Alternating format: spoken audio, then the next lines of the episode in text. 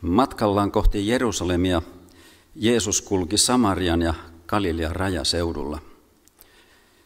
Kun hän oli tulossa eräseen kylään, häntä vastaan tuli kymmenen spitaalista miestä. Nämä pysähtyivät matkan päähän ja huusivat, Jeesus, opettaja, armahda meitä. Nähdessään miehet Jeesus sanoi heille, menkää näyttämään itsenne papeille. Mennessään he puhdistuivat. Huomattuaan parantuneensa, yksi heistä kääntyi takaisin. Hän ylisti Jumalaa suureen ääneen, lankesi maahan Jeesuksen jalkojen juureen ja kiitti häntä. Tämä mies oli samarialainen. Jeesus kysyi, eivätkö kaikki kymmenen puhdistuneet? Missä ne yhdeksän muuta ovat? Tämä muukalainenko on heistä ainoa, joka palasi ylistämään Jumalaa? Ja hän sanoi miehelle, nouse ja mene. Uskosi on pelastanut sinut. Spitaali, eli lepra, oli hyvin paha ja pelätty sairaus raamatun maissa, koska tauti tarttui vain välittömässä kosketuksessa sairaaseen, ainakin sen ajan ajattelun mukaan, oli sairaan eristäminen tärkeä ja oikeastaan ainoa suojakeino. Spitaaliset joutuivat elämään yhteiskunnan ulkopuolella. He kokoontuivat siellä usein ryhmiksi, ja ihmisiä nähdessään heidän täytyi varoittaa näitä huutamalla saastainen, saastainen. Tällaisen spitaalisten ryhmän Jeesus kohtasi todennäköisesti jossakin Jerikon pohjoispuolella jonkun kylän lähellä. Spitaaliset huutavat Jeesusta avuksi hänet nimeltä tuntien. Maine Jeesuksesta on kiirinyt heillekin. Jeesus antoi heille Mooseksen lain mukaisen ohjeen mennä näyttämään itseään papeille. Papit olivat tuon ajan Israelissa terveystarkastajia, joiden vallassa oli todeta sairaus ja myöskin sairaudesta parantuminen, hylätä yhteiskunnan ulkopuolelle ja myöskin hyväksyä sitten parantunut siihen takaisin.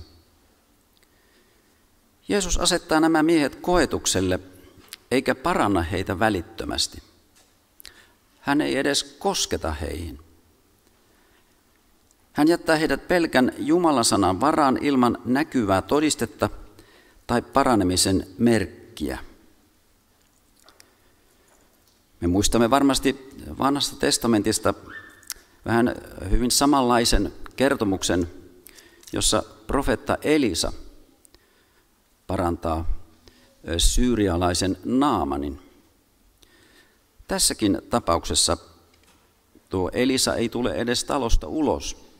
Hän ei tee mitään näyttävää, ei edes esinny. Lähettää vain sanansaattajan sanomaan tälle syyrialaiselle sotapäällikölle, että mene ja puhdistaudu Jordanissa, hyppää Jordaniin seitsemän kertaa. Näin hänkin lähetti sanan ja myöskin seuraukset olivat samanlaiset kuin tässä meidän evankeliumissamme. Ja mennessään he puhdistuivat, näin hän meille sana sanoo. Heittäytymällä pelkän sanan lupauksen varaan tuo sana toteutui. Ensin oli sana ja usko, sitten vasta näkyvät merkit. Näinhän se usein on tänäkin päivänä, meidänkin kohdallamme.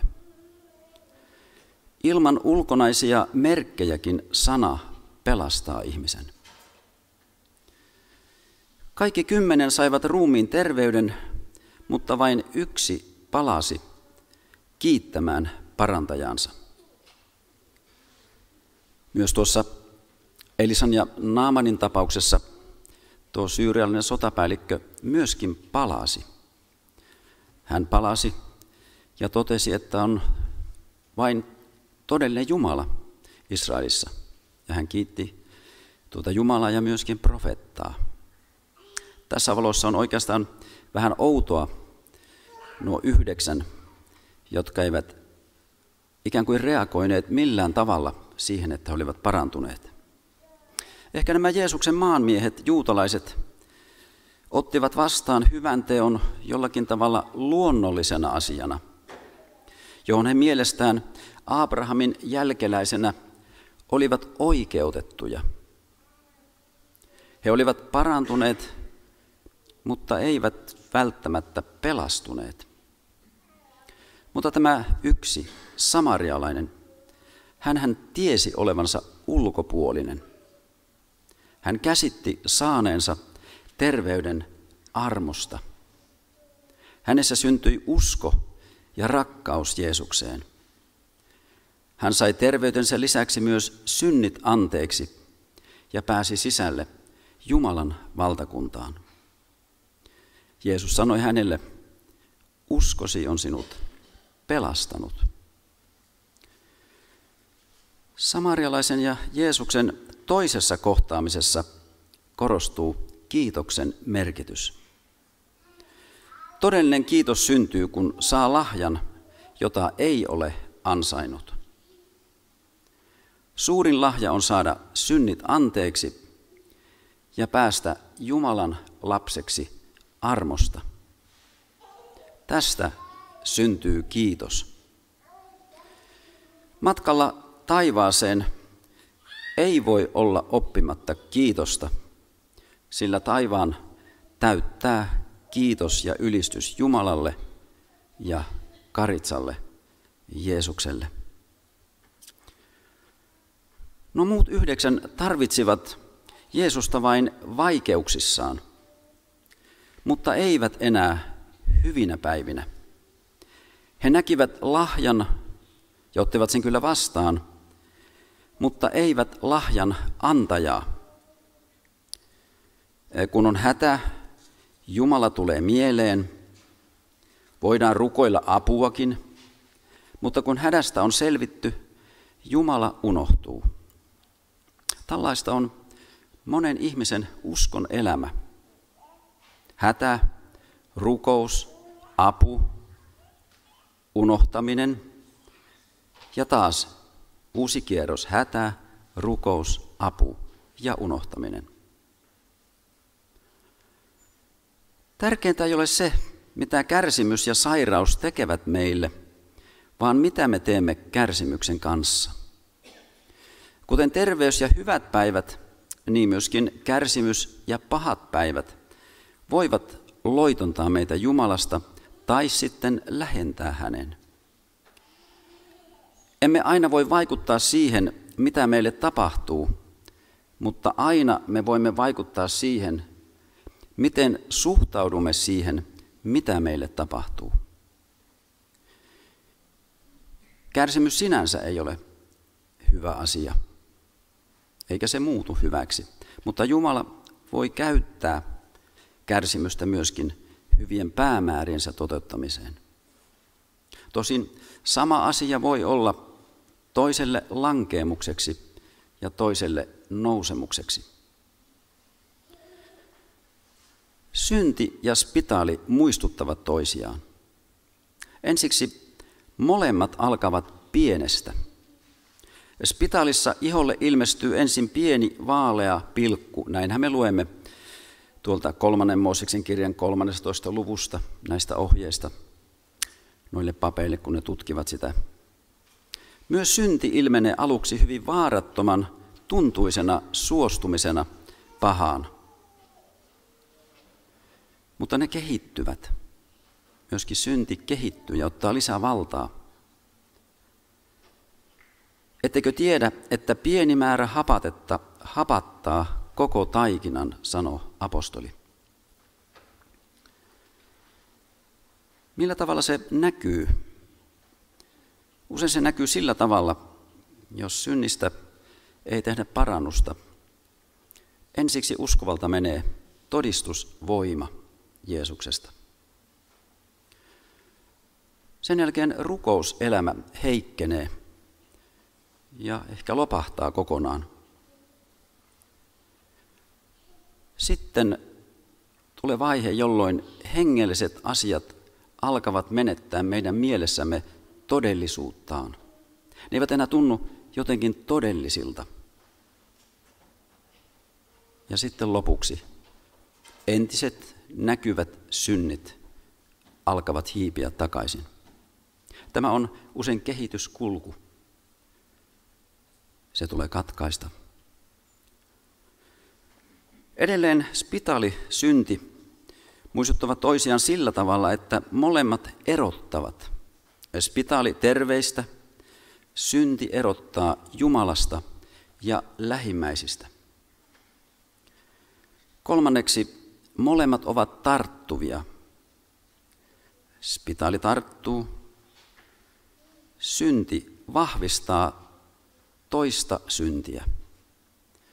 Aina ja säännöllisesti ihminen, joka elää synnissä, hän haluaa, että on muita.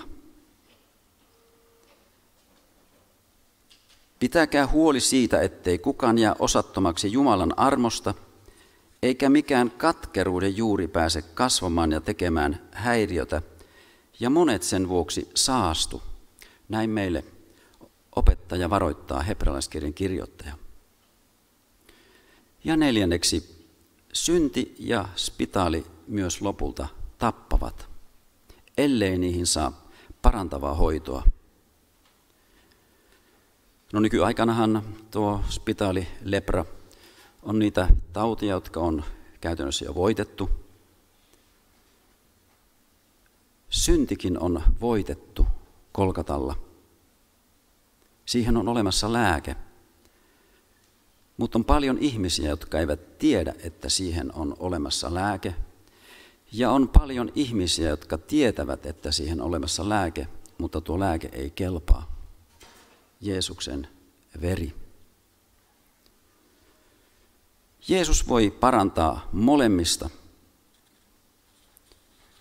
mutta vain synnissä kuollut joutuu kadotukseen, kun taas pitaliin tai mihin tahansa muuhun sairauteen kuollut pelastuu, jos on uskossa Jeesukseen.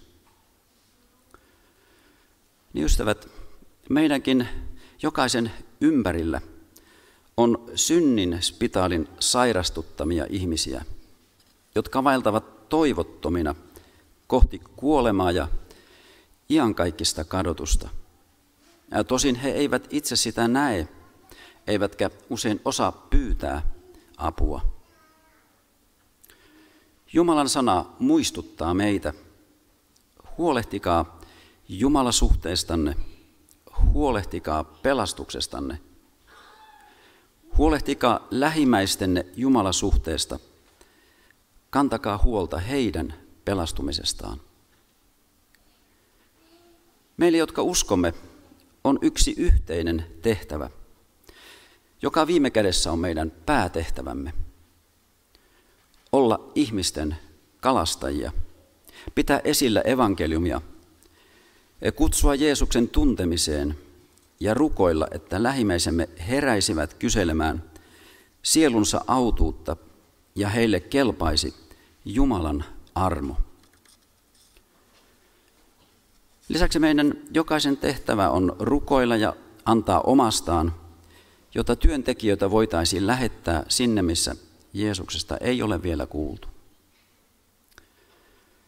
Niin hyvät ystävät, työntekijät ja vapaaehtoistyöntekijät, kaikki Jeesukseen uskovat, pysytään päätehtävässä. Pyydetään uutta tulta, pyydetään uutta intoa, uutta rakkautta.